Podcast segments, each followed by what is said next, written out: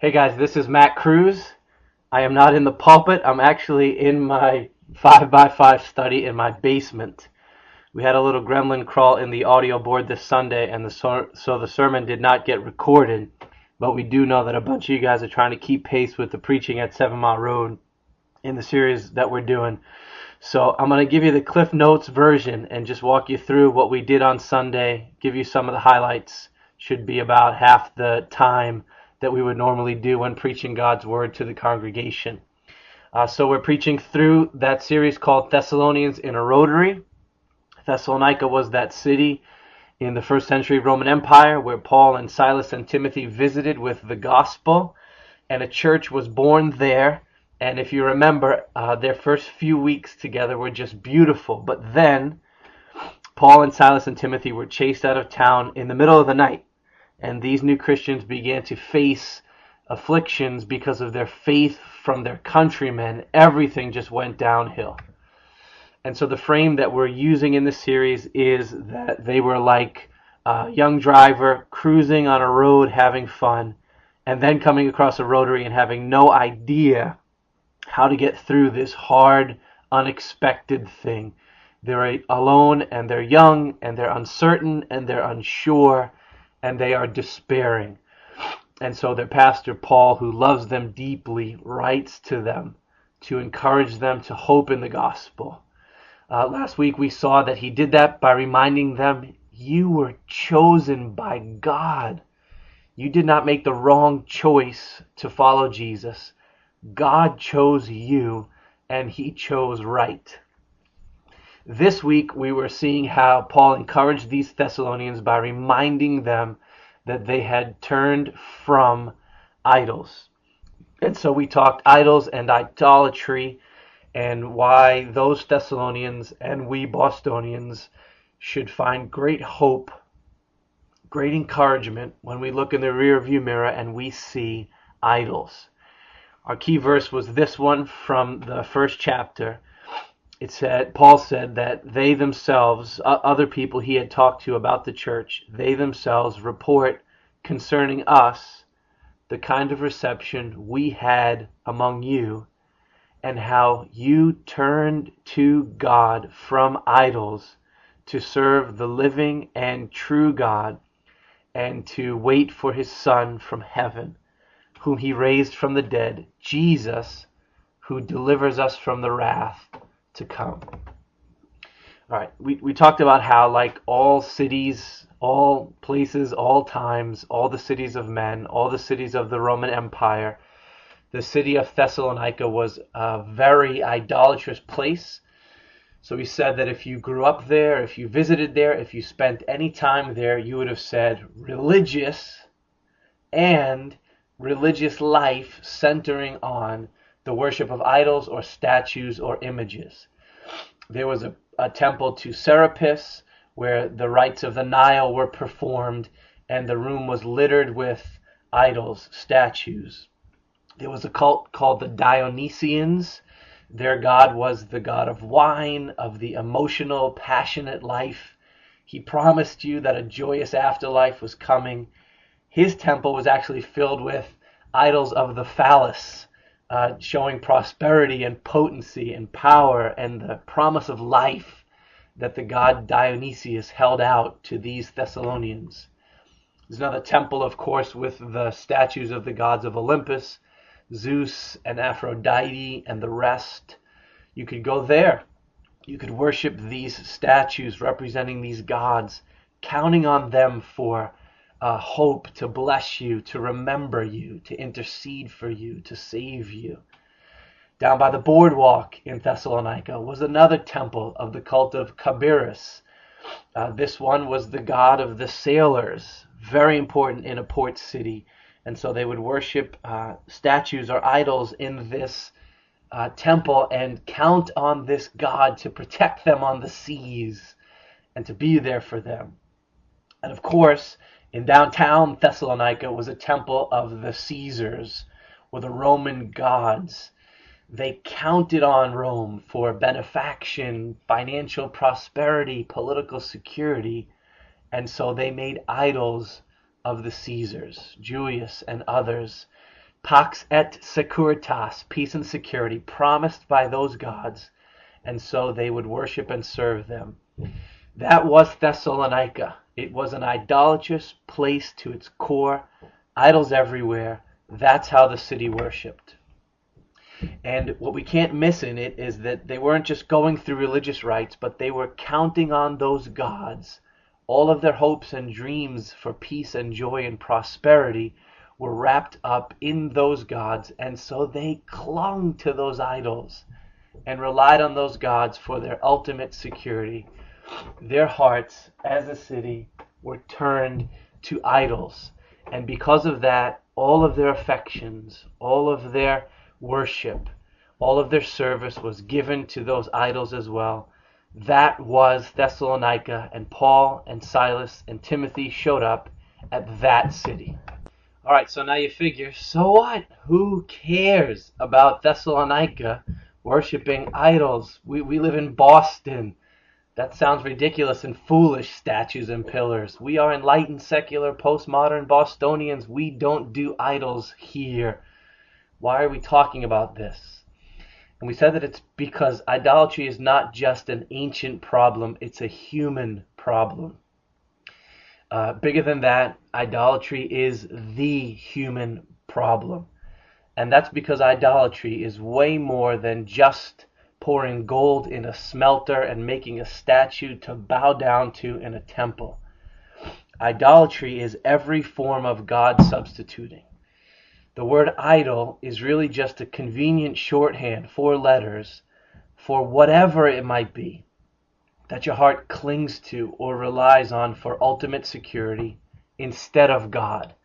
So idolatry is embracing any Savior, any Lord, any God, rather than the triune, living God.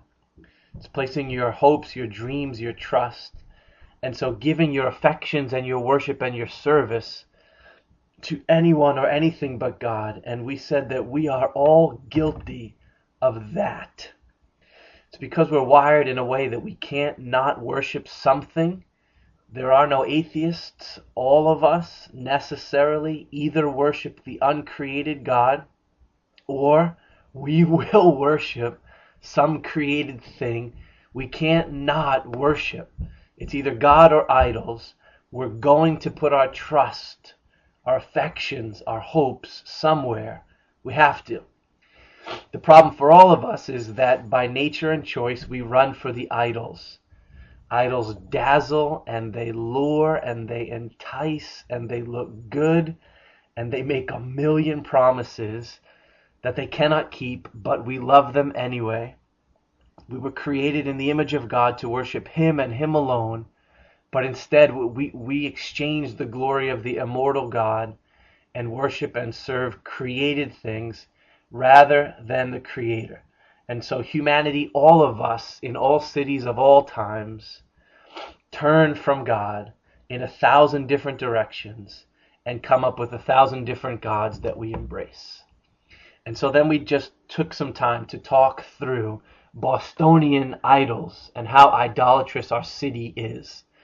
We talked about how government is a huge idol in this culture. That we're the bluest of the blue state, big government blue. Uh, we want government as big as possible because we believe that government has the answer to all of our problems. Government will save us. Government dazzles this, this Kennedy Bostonian with its promises of salvation. And so we worship and serve and trust in government. we read through the responses of four of our mayoral candidates when they were asked, How are you going to solve the problem of crime? And not a single one of them mentioned Jesus or his gospel or the transformation of the heart or running the government in a biblically faithful way. Of course not. But every single one of them said, more programs, more civic groups, more police, bigger and better schools, more after school stuff, government, government programs, government subsidies, government activities can solve our problems. It can save us. And so we have turned to government, which is a good thing, and made it an ultimate thing. We've taken a necessary thing that should be submitted to the lordship of Christ and we've made it Christ. We've turned from God to an idol of government. And then we ran through a whole bunch of other idols that we uh, totally worship here in our Boston culture science and technology. We're convinced that they can heal our bodies and fix our economy. If we could just become the stem cell research capital of the world. And so we run over every ethical barrier as if it doesn't exist to pursue this God of science and technology. Professional sports is a huge idol here. People's joy, their hope, almost all of their uh, discretionary income, mm, tons of hours goes to uh, the Sox, the Celts, the Bruins, the Pats, because they are gods to us. They can bring us joy and meaning and purpose. And so bury me in a Patriots jersey. We talked about education being an idol here. We ran through Obama's recent speech to all the kids who are in government schooling, and it was just breathtaking. He said, What you make of your education will decide nothing less than the future of this country. He said, What you're learning in school will determine whether we as a nation can meet our greatest challenges in the future. There it is. That's where our hope lies in the idol of education. Not the hope of our country is that we as a nation will act in repentance and obedience to the risen Christ who is Lord of all. Not that we as a country will, will come to embrace the God who raises nations up and throws them down. No, no, no. School is our God. Uh, we could have kept going with that list. The big point was that in our city, we don't have actual idols that we bow to, but we have turned from God to idols. And we trust them to come through for us. And so we give our time, energy, affections, and faith and hope to these things. Um, we also talked about how it's not just broad that a culture does that, but we all do that individually. Whether it's our bodies, whether it's soliciting applause from others, whether it's putting our children in the place of God and all of our joy being wrapped up in them and all of our fears and hopes and dreams being wrapped up in them and not God, or career success, romance, family, status, popularity, beauty idols, idols, idols, idols that we turn to in worship, in faith and dependence. And we came to realize on Sunday we are just like the Thessalonians. Now, the next question was why is that all so bad? We said, here's why because you become what you worship. And if it's false gods and idols that you love and trust and worship, it means that you will become blind to God and deaf to God and headed for destruction, just like idols are blind and deaf and headed for destruction. We said that the scriptures teach that we are imaging beings, that we reflect whatever it is that we face, that whatever our shoulders are turned to, that is what we're going to begin to look like we were created in the image of God, and we were supposed to reflect His glory for our joy. But when we turn from Him to idols, we don't lose our image bearingness. We will still resemble what we revere, and it's just that we start to resemble the things, the idols, instead of the glorious living God. We ran through some scripture where you can see that when the scripture describes those who have turned to idols, the idols get described in one way, and then those who worship the idols get described in the same way. And so, for example, the Israelites in the desert who worshiped the idol of the golden calf are described as a stiff necked people. We said, You see that? The same way that a golden calf uh, a calf would be stiff necked, rebellious, disobedient, refusing to embrace uh, obedience. That's how God described those people. That was the, the adjective he chose. You're stiff necked, just like the idol you worship. You are becoming like what you worship. We also said how the Bible says over and over again that those who have turned from God to other gods are blind even though they have eyes. They're deaf even though they have ears. Their hearts are dead even though they have beating hearts in them. Just like what? Just like idols.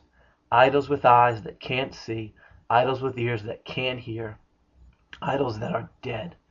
We even saw how Jesus describes the Pharisees that way. Their idol was not a statue, but their false god that they clung to in hope was their dead tradition, their legalisms. And so Jesus said, just like your idol of tradition is dead, your hearts are dead. You are blind guides. And so he really paused and said, Look at the problem with idolatry not only do idols not save, but you become like the idol that you face.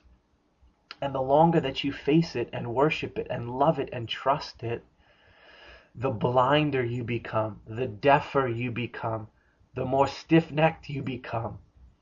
Its fate becomes your fate, and you are destroyed. And then we just marveled at how here's where Jesus' gospel comes in it sets us free from idols by turning us. And so the gospel turns us from idols back to where we should have been facing, and it turns our hearts to God. The word turn in our text, you turned from God to idols, is almost a technical term in the newer covenant for this thing that happens when we repent and believe in Jesus. Our hearts, our souls, our shoulders, they're facing idols, worshiping all these false gods. And then in His grace, man, the Father calls us and we hear His call and we turn from all that garbage, all that blind, deaf, dead junk. We turn to face the living and the true God and to embrace and long for and wait for His living, risen Son who will save us from the wrath that is coming on our idols. Now that's what happened in Thessalonica. The gospel came, their hearts were turned.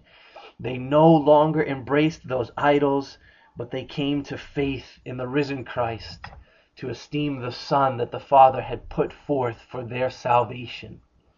When they did that, they ran into a rotary.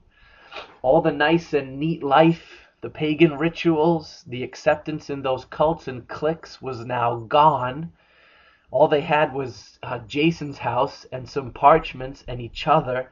No more idols, just an invisible God to worship.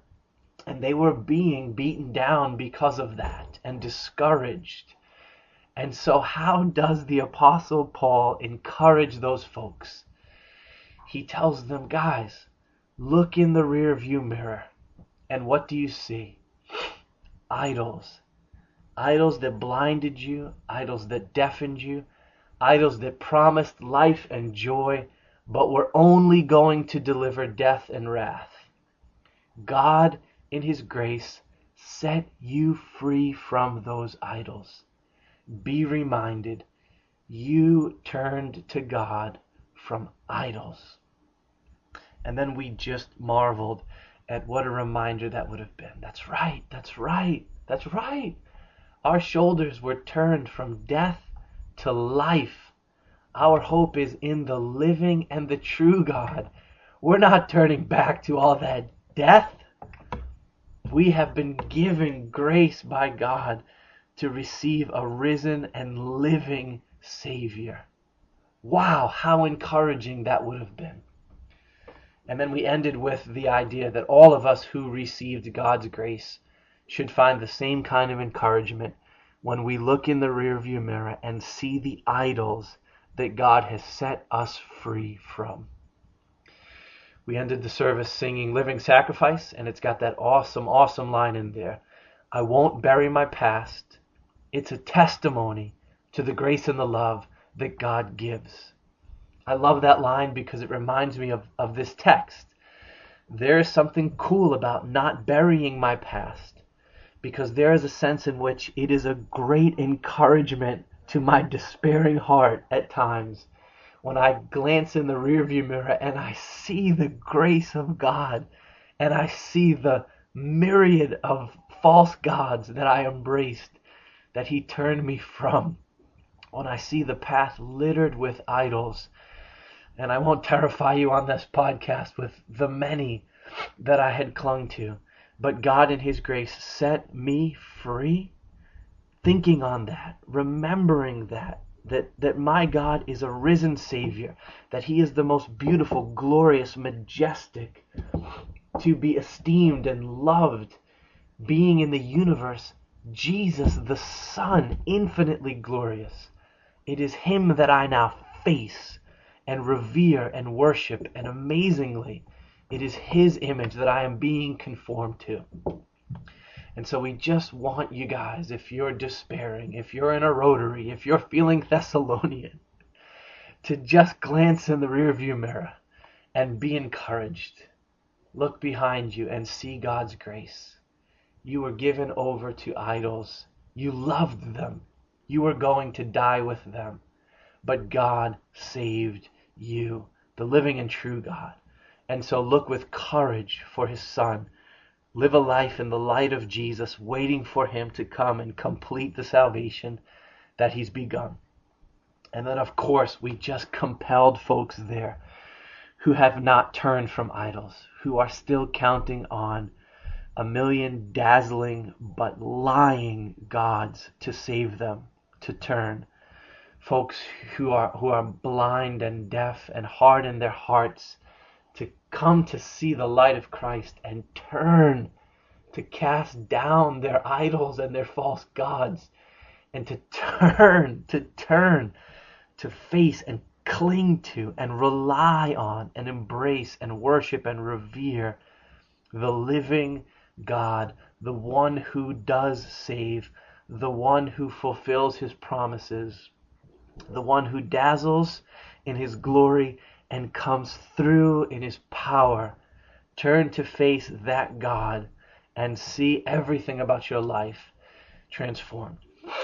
So that was Sunday. If you missed it, that we would be encouraged that God's grace has turned us from idols that we would just stand up straight and rejoice. We're going to get through this rotary because we are being conformed to the image of the living and the glorious and the true God. And we're waiting for his risen Son to come back and finally save us from the wrath that should have been ours because of our idols, but that we have been set free from by the grace of our God.